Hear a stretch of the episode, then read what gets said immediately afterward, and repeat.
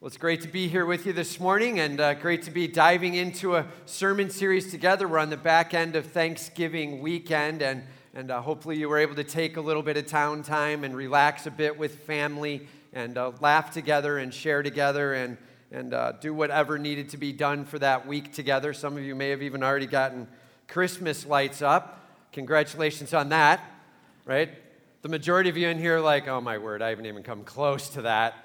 And that has to happen in December, right? And so my thought was, like, when we get to Christmas, we always set our stuff up the day after Thanksgiving. So we do Thanksgiving up in DeKalb. We go up, we meet up with family. There's like 40 or 50 that get together up there. And we usually have a couple of turkeys spread out and just do family together. And come back home and relax that night. And then the next morning we get up and I take the girls out. And we do a little breakfast thing together, just my two daughters and me. And give Jana a little rest moment. She's actually working out or something, but it's not really a rest moment. But we take the girls out, and then when I get back home, then after that, we end up putting up all of our Christmas stuff, which over the years, have you ever noticed this? It's getting less and less for us. Like, as the girls get older, we're just putting less and less things out. I don't know about you guys. I'm thinking, like, in 20 years, we're going to be like, yeah, we put a red light in the front, and we're done, right? I don't know. It seems to be getting less and less over time as we go, but man, it's time to just take a deep breath, get ready, and we're heading into a season here where we can celebrate and make much of our Savior. And we're in the middle of a series here called Generous. I'm just telling you that this series is celebrating who our God is, generous. And Him coming into this world as the Savior of the universe is Him being, and all of God's people said, generous. Say it bigger, say it louder. It is Jesus Christ being generous, man. That's what it's all about. May we celebrate our Savior. And so we've been walking through the book of 2 Corinthians, and chapters 4, 5, 6, and 7 this fall was about living fearlessly. What does it mean to take a stand with my God, no matter what, undaunted? Here's the things I need to understand. Here's what I need to go after. And man, once we grasp all of that and God pouring into us His love, His hope, His passion, His compassion, man, it just wells up within us a heart of generosity. And so as he gets to chapters 8 and 9, that's exactly what he's talking about, is living life generously. And so this series is called Generous. And today we're looking at giving above reproach. Giving above reproach. So turn with me, if you will, to 2 Corinthians chapter 8. Starting in verse 16, 2 Corinthians 8, starting in verse 16. And we're just going to dig in a little bit here. The first point, live blamelessly and above reproach in all things. Live blamelessly and above reproach in all things. He starts out in verse 16, but thanks be to God who put into the heart of Titus the same earnest care I have for you. For he not only accepted our appeal, but being himself very earnest, he is going to you of his own accord. And he starts out, but thanks be to God. Let's just stop there for a moment. And we need to live life with those words. Thanks be to God. It is so easy for us to live life with words that are complaining and whining and frustrated. It is so easy for us to get distracted. It is so easy for us to take on the wrong that another has done, and all of a sudden we're like, how unfair. And all of a sudden that eats us up. And I'm just telling you, thanks be to God. There is a freedom in that. And sometimes we need to go back and just take the basics on that lesson and learning to say it. And I'm in the same boat, man, and learning to be able to just say the simple, thanks be to God. And super clear here as Paul starts out. It's not an afterthought, it's the forethought. I will thank my God. Thanks be to God. Everybody just say it with me. Thanks be to God. And so whatever's going on in your life, be able to set aside some of those frustrations and understand that you have a God who loves you, who has died for you, who has risen again, who cares about you with all He's got, and He is pouring in a compassion to your life. Thanks be to God. And as Paul goes on here, he's like, let me be really clear about why in this case. Thanks be to God, who put into the heart of Titus the same earnest care I have for you. Who put into the heart of Titus an earnest care. And he's like, man, I love Titus. Notice, though, he didn't say this. Thanks be to Titus. He didn't. Everybody say not that. He didn't say that. He's like, thanks be to God. He put this heart of compassion and earnest care into Titus. See, here's the deal, man. We serve the sovereign God.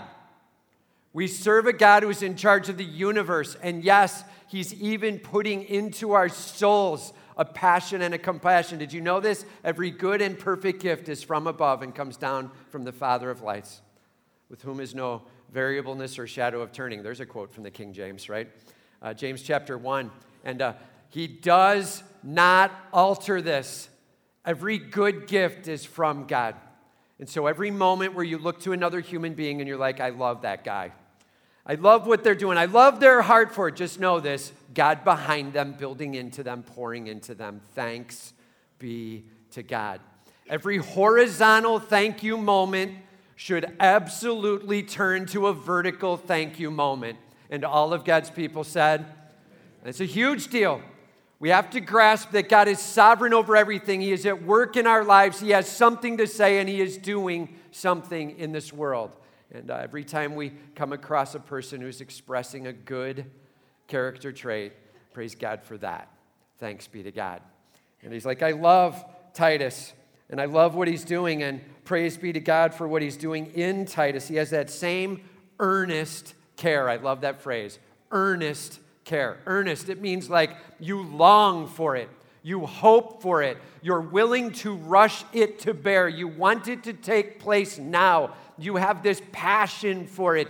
Deep within your soul, you hunger for it. Earnest care. That he couldn't wait to take care of their needs. To get there to the church at Corinth and make sure that they were being cared for. I'm just telling you, there is no greater battle cry for the heart of a shepherd than to say, earnest care. No matter what, I long for this to go well for them, and I can't wait to be there on their behalf, to love them, and to be willing to die for them, and to lay it on the line for them. Man, when the person next to you is going through something, so are you. Earnest care. And that's our God. He has a passion and a compassion for us as we go through the daily walk of life. And he says, I love that Titus had this earnest care. And he says, I have the same earnest care for you. Paul's like, man, I love that God has done this in me, and I love seeing it in Titus. We're kindred spirit in this thing. Thanks be to God. And he says, for he not only accepted our appeal, he's like, hey, let me be clear. I did ask him to come along. I'm like, Titus, will you please be a part of this? Will you go with us on this journey? Will you go to Corinth, and will you work with these people? Would you be willing to care for them and be a part of the plan of not only working with the church at Corinth and some of their needs, but then getting some of the blessings that they have as they pour out, collecting together and being able to take that on? Would you be willing to do that? There was an appeal. Paul did ask. But it was so much more than that. It's not like when he asked Titus, he's like, seriously? I have to go there again? I don't like going to see those guys, man. Seems like every time we go there, we have to confront about something. Could I please not go there? Like, everybody say, not that. It wasn't that. He said, yeah, I had an appeal to them, but being himself very earnest, he is going to you of his own accord. He has a passion for the church at Corinth. He has a love for what God is doing there. He is longing to see them grow, and so he's super fired up, excited about getting there himself. An earnest, genuine care, and he can't wait to get there and see them. Paul's like, look, man, I didn't just beg him and plead him to go. I suggested it, and he couldn't wait to get there. Paul's echoing the same thing he said in the first sentence. There is an earnest care given by God, and Titus knows exactly how to meet that out. Praise be to God, right? And man, we are called to have an earnest care for those around us, for this church, for your fam. Man, being able to pour it on, earnest care. Don't just live life for you. Live life for those around you. That's who your God is. That's his heart. May you echo his heart in your life. And he says, for he not only accepted our appeal, but being himself very earnest, he is going to you of his own accord. With him, we are sending the brother who is famous. We are sending the brother who is famous. Everybody knew this guy's name to the point where he decides not to put his name in here. He's like, I'm not putting it in.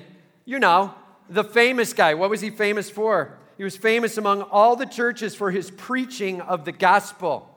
This is a boy who knew how to bring it. God had given him a skill set and a talent in preaching and proclaiming the word of God, the hope of God, the gospel truth. And we don't know who this guy is. Even today, it's a mystery to us. We don't know. What we do know is Paul was like, that dude can preach, right? And it wasn't just Paul saying it. It's not like Paul was like, that guy can preach, right? And everybody else is like, I don't know. Like, that's not what it was. He's like, that guy can preach. And the churches are like, no kidding. And, hey, man, we're looking to have somebody come and kind of challenge the crew. Who do you think? You should have that guy. He can preach. And that guy's being brought in, known amongst all the churches for his ability to proclaim with authority the sweet name of Jesus Christ and the hope that we have in him, the gospel truth, that Jesus Christ died for us, that he rose for us, that he alone is our Savior and King. Man, this guy knew how to bring it. And Paul's like, we're sending him along. And so it's Titus and the world's greatest preacher, right? And that's who we're sending. And, not only that, but he has been appointed by the churches to travel with us. He has been appointed by the churches. And so this guy, this preacher, they're asking him to come along, but he's not just coming to proclaim. He's coming along for other purpose. He's going to travel with the gang that's going, yes, to Corinth and other places as they're collecting up for this giving that's going to occur, the need that's going on in Jerusalem and some of the other churches. And they're going to be collecting together, and this guy's coming along on the travel. He's coming with us, it says, as we carry out this act of grace that is being ministered by us, this collecting together of funds and properties to be able to bring to needy churches. And as they come along to do this act of grace, this ministry, they're like, we're bringing a few guys with us. And we got Titus coming with, and we got the world's greatest preacher coming with, and they're traveling along to be with us while we minister this grace. Why? For the glory of the Lord himself and to show our goodwill. They're coming along, and we're going to do this act of grace where we're collecting together and ministering out to the churches, not so that you love me. Not that, but so that you would grasp who God is, and there would be an unbelievable glory of the Lord shown in the place as we together partner together. Man, please hear this. As you give to another, your main goal is not, everybody say not, is not, boy, I sure hope they understand how awesome I am now. Right? It's not that. It's, I sure hope they grasp the greatness of God Almighty. I sure hope that this becomes an expression of my Lord and his generosity into me, and so I'm longing to represent him to them. And so, yes, for the glory of the Lord and to show our goodwill. We just love you, man. I love you, and I want you to know your God loves you, and this is all about him. And that's what healthy giving looks like. Make sure you're not giving, ready, to manipulate. Make sure you're not giving to try to get. Make sure you're giving to give. It all goes that way, right? Biblical giving, it's about the greatness of your God, it's about your love for them, and it is about them truly receiving, not, and now they owe me one, right? Not that. And may God get all the glory in the midst of the give. He says, we take this course so that no one should blame us about this generous gift that is being administered by us. We take this course so that no one can blame us. He's like, all right, let me be frank. There's a few things we could have done, and I didn't have to bring along Titus and the world's greatest preacher. But I decided to do that for a reason, and I'm bringing them along so that we're blameless in the midst of this. You see, we expect to be collecting a pretty good amount of money. We expect to be collecting a pretty good amount of property, and we're going to be sharing that out, and you know what someone's going to say.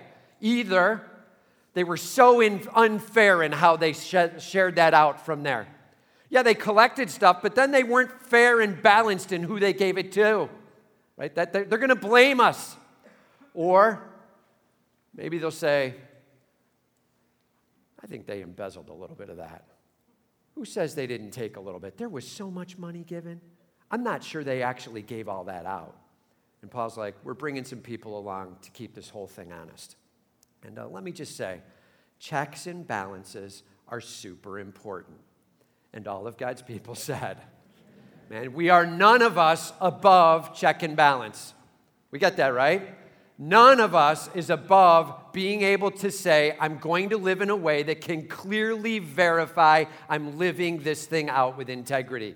We all need to sit under that. Everybody gets that, right? And that's a big deal. I'm just telling you, even in our church offices, we run this way. It's not like I can just walk up and say, all right, I want a check. Give me this amount of money. I don't get that. Like, we have a policy and a procedure. There's a couple of signatures that have to happen. We have to make sure that we've worked together and I haven't lost my nut.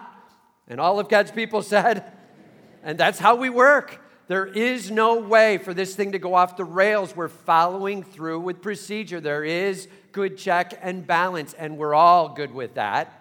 Because that honors the Lord, it keeps us in check, and it makes sure that no matter who's looking in, they can see we're running this thing with integrity. We're super fired up. Checks and balances are super biblical. Are you willing to sit under? And you might be in a spot where that actually is a touchy topic. Maybe you're in an organization where you prefer to not have check and balance on you, and it's time to actually embrace it. It's time to hear that you do need to sit under authority and you need to give proper answer to, and you want to make things clear that you're willing to do what's right. And that's what Paul's saying. He's like, I want to be super crystal clear here. This is for check and balance to make sure that we don't get blamed for something in the middle of doing something good. We're not going to go after sharing out the money and the possessions that are all shared with us and then have somebody falsely accused. And so we're wise to how we manage this, and we put ourselves under. We take this course so that no one should blame us about the generous gift that is being administered by us. He says now, just a great statement here, for we aim at what is honorable, not only in the Lord's sight, but also in the sight of man. Man, let that settle. For we aim at what is honorable, not only in the Lord's sight, but also in the sight of man. In other words, it doesn't matter that I meant it for good and I did it right. It also matters how it looked and appeared above reproach. Super important. For we aim at what is honorable, not only in the Lord's sight, but also in the sight of man. Right? Super important. So let's just say it together. For we aim, say it with me. Say it again, for we aim. This is our intent, this is our target. At what is honorable? Say it with. At what is honorable? For we aim at what is honorable. At what is honorable? Just say it again with me, say it loud. At what is honorable? Not only in the Lord's sight, say it with me, not only in the Lord's sight, but also in the sight of man. Say it with me, but also in the sight of man.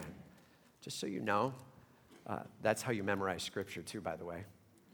One phrase at a time, get it nailed down, abut the phrases together. For we aim, say it with me, at what is honorable. And now let's say it all together. For we aim at what is honorable. And that's memorizing Scripture. One phrase at a time, one piece at a time. Build it together and continue to say it over and over until you have it hidden in your own heart. For we aim at what is honorable, above reproach. May God get all the glory. Hear me, men. It takes false accusation and drops it on the ground. Because you are working with others, you have check and balance, and it doesn't matter what is said, God will be glorified. And all of God's people said, amen. And that is biblical. For we aim at what is honorable. And super important that God sees it, super important that it can be checked with man as well. Okay? That is an absolute essential for this church. And just so you know, as we walk through life here, we do a lot of ministry, and you know, we love to plant churches, right? That is a big deal. We were planted. 2006, this church was planted, and we love to plant out. We planted Harvest Bible Chapel Denver in 2010, and Pastor Jeff Schwartzentraub was actually in town this past week for Thanksgiving, and we had a chance to just sit down and chat a little bit. He came into the office here, and we connected together for a while, and just great to connect back with him and hear what's going on. Got his blessings so well in Denver, and you know, they've got their own facilities, actually two of them. They got a campus as well, and a church that's running well over 1,200, 1,300, and just going, and God's doing some great stuff there, and praise God for that. That's a plant from 2010, man. And look what God has allowed us to be a part of. We planted South St. Louis this last year. We planted 3 churches in Haiti and actually 3 more to come this next year. That's a ton, man. We've got 7, 8 churches that will be planted by the end of next year. And just so you know, as we plant in Haiti, it takes a lot of money. It takes some money to get it started, but the reality is there's a lot of poverty down there. And so as we get something up and going, we need to support it as well.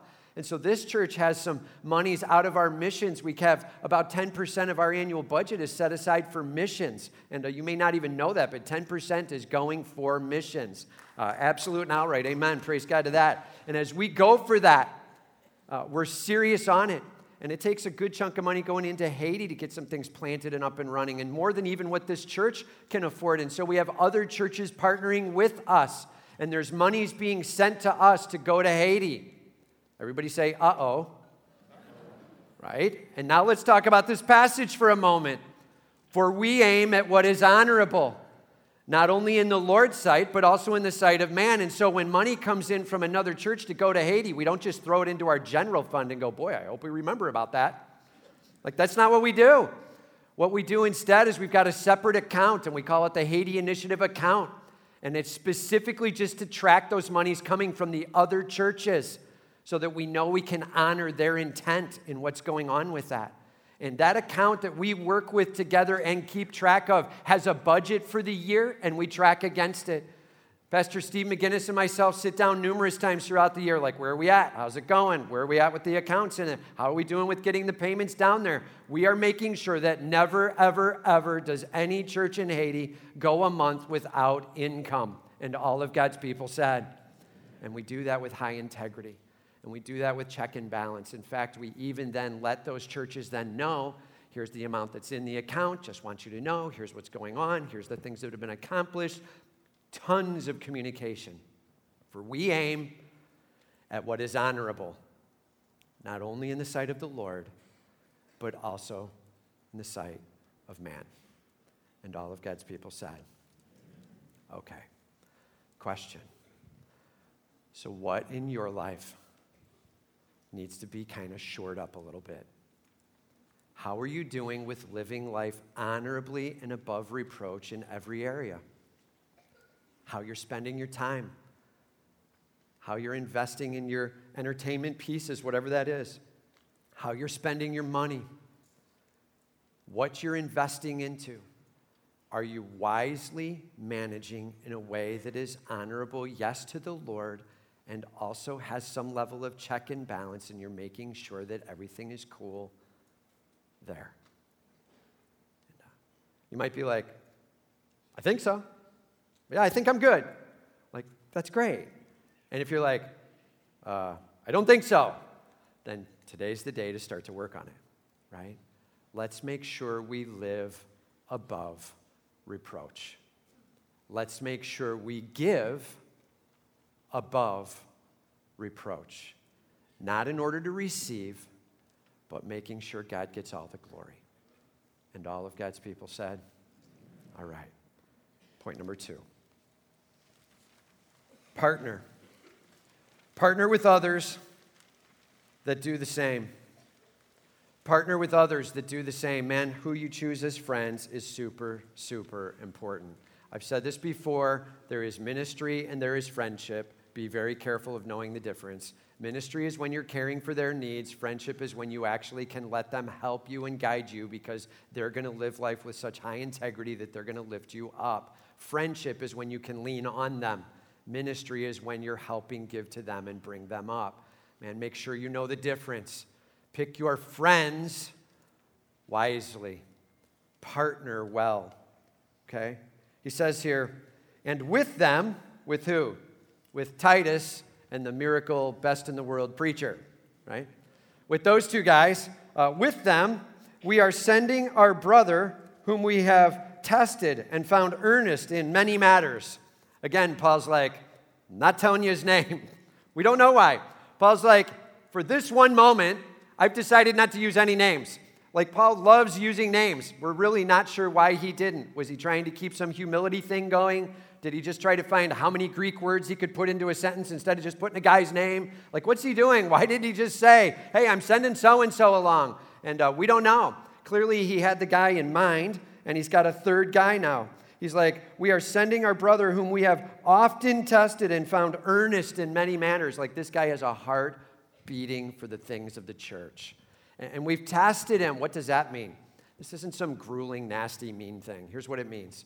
It means biblically, when someone comes into the church, you ask them, simply according to Scripture, you invite them to the foot of the table, and they begin to serve. And as they humbly serve and make it about their God, they get raised up into managing more. And as they kind of serve well at that level and manage well, they get raised up more. That's what Paul's talking about. He's like, man, we found them and tested them as we worked with them, and things went so well. We continue to raise up. When someone comes into the church and says, you need to put me up front, everybody needs to hear what I have to say. Just so you know, that guy's not going up front. And there's a reason for that. We're absolutely doing the be careful. Pride can be the undoing of a church. And we're walking carefully and cautiously through this together as we all partner together. And all of God's people said, that was a weak amen. And all of God's people said, amen. For we aim at what is honorable, right? And so we're going to be cautious with that. And it isn't just every prideful, boisterous mouth gets to take control. It's come in and invited to the foot of the table, serve with us. Let's go after this together. And as we see faithfulness, we entrust to faithful men, Timothy, and we raise up. That's exactly what Paul is talking about. Please be super wise with this in your own life.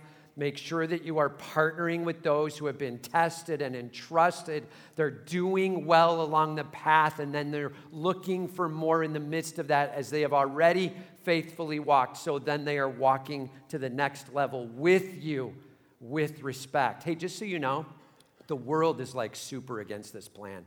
Heads up. Like, here's the world's plan. Come in the room. Let everybody know how awesome you are, right? Let them know what you think of you, and then see if they'll agree with you and give you as much as you can get, and take all they'll give. That is the world's plan. It's like a self-marketing plan, right? You come in the room and you're like, I am awesome. It is self-proclaimed. Now come see and meet me as I share out with you my greatness, right? That is the world's plan, man. And you have to push in every worldly environment. That's what they're calling you to do. Make much of yourself. Come on. Wow me. I've heard that phrase this past week. Wow me. Oh my gosh. Does that not? That is the world's plan. Wow me. No, man. I'm going to serve like crazy. I'm going to make my God honored. I'm going to do my job well. And then you figure out what you want to do. And make much of your God, make much of your boss's plan and what they want accomplished. Help and serve there and watch God be glorified. That's God's plan. It's a seasoned vet plan. It doesn't get fast payoff. But over the course of time, you find yourself tested and truly growing. God doing an amazing work in your life, because it isn't about the pride welling up and spilling over. It is about you serving your God. That's the plan. All right? Okay. He says, and with them we are sending our brother, whom we have often tested and found earnest in many matters, but who is now more earnest than ever because of his great confidence in you. Man, this guy loves the church. He loves what's going on in Corinth. He can't wait to get there and serve. He has faithfully served where he was at. He's raising up through the ranks to the point where Paul is like, all right, man, I'll send you. I'm not going to use your name, but I'll send you.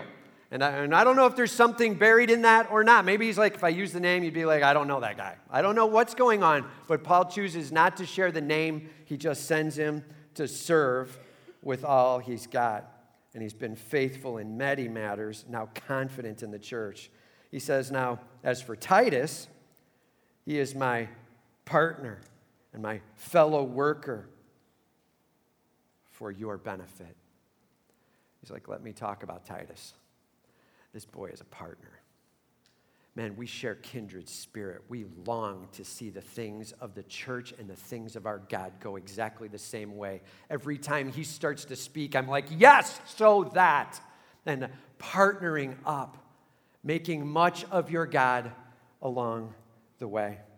Partnering and a fellow worker, carrying load, right? He's like, here's what I love about Titus. He walks in a room, and whatever needs to be done, he cares for, right? Let's make sure we're the one that walks in the room and doesn't go, all right, how can I get known very quickly in here? Let's make sure we walk in the room and say, what's trying to be accomplished, and how do I honor my Savior, and how do I serve? And all of God's people said, that is our call, a servant heart with all we've got.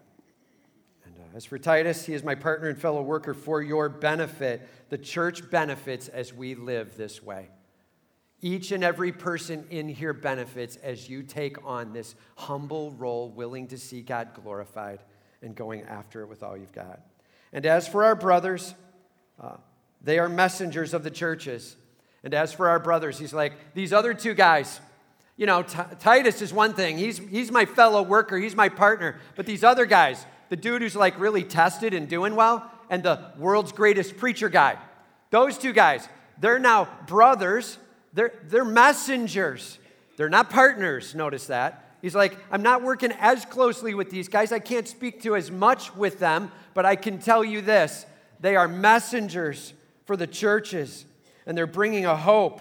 They are the glory of Christ, the churches. Did you know that? This church, you in this church, living for your God, worshiping your God, allowing Him to change you, getting fired up and passionate because Jesus Christ is the most awesome being in the universe. He is the creator and sustainer and provider. And you walk in and you're like, I'm fired up about Jesus Christ. Let's make it happen about Him. I want Him exalted. As this church lives that way, you are the glory of Christ. That's your job, man, to thank Him, to praise Him, to show Him off, not to walk out of here going, my glory was achieved, but to walk out and go, His glory was achieved. I am the glory of Jesus Christ. This church on fire for Jesus Christ will exalt His name. And all of God's people said, amen. It will not come without cost. But man, are we ready to make much of Him. Let's get fired up about being His glory. His glory. All right. So, Paul's little final parting shot here in chapter 8. Give proof before the churches of your love and of our boasting about you to these men. Let's put this in modern terms. Dude, don't make me look like a fool. I've talked about how you got it going on and you're coming around, man. Make sure your giving comes rolling out in big measure. Please honor your God. Please honor what's going on in these churches and lifting people up. Let's partner together. That's Paul's challenge. And a simple challenge for us.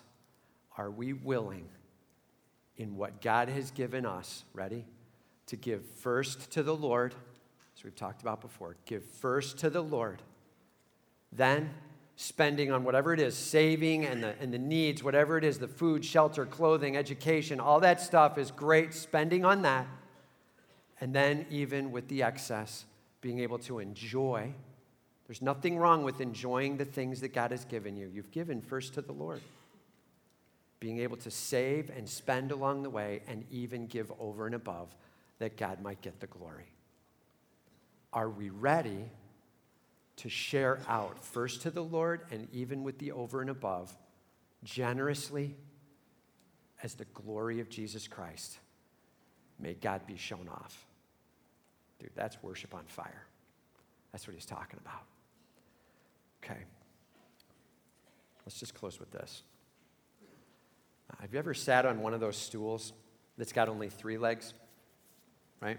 It's got only three legs on it. And if one of them is a little short, you know, like when you go into one of those old school diners and they've got like a single table there and it's got a few leg things on the bottom of it and one of them's missing and the table is just doing this the whole time, right? And what's the first thing you do? Like you grab a bunch of napkins and you wad it up and you shove it underneath to try to balance it out, right? What are we doing? We're trying to make it all the same length, right? And I'm just telling you, like a three-legged stool, so is your life, like a three-legged stool. And you need to make sure that all three legs are balanced. And the first leg of the stool is God's value system. God's value system. What does he value? Okay? God's value system. That's one leg of your stool. The second leg of your stool is your value system. How close is your leg to God's leg in that? And if it's far off, man, it's going to be tipping all over the place. Your value system. That's the second leg. And here's the third leg, your friend's value system. Absolutely essential. And if your friend's value system is way short compared to God's or yours, man, I'm telling you, it's tipping all over the place. Life is going to be rough. Make sure that you're building a stool that's got three legs well and equally balanced. And here's the catch. One of them is absolute, God's value. It doesn't change. That's fixed. Now your value needs to line up with his, and so your friends, and those are the ones you call partner, fellow worker. We're in this together. Man, may we live in a way that honors Jesus Christ. May we give in a way that honors Jesus Christ. May we partner in a way that honors Jesus Christ, all to exalt his name.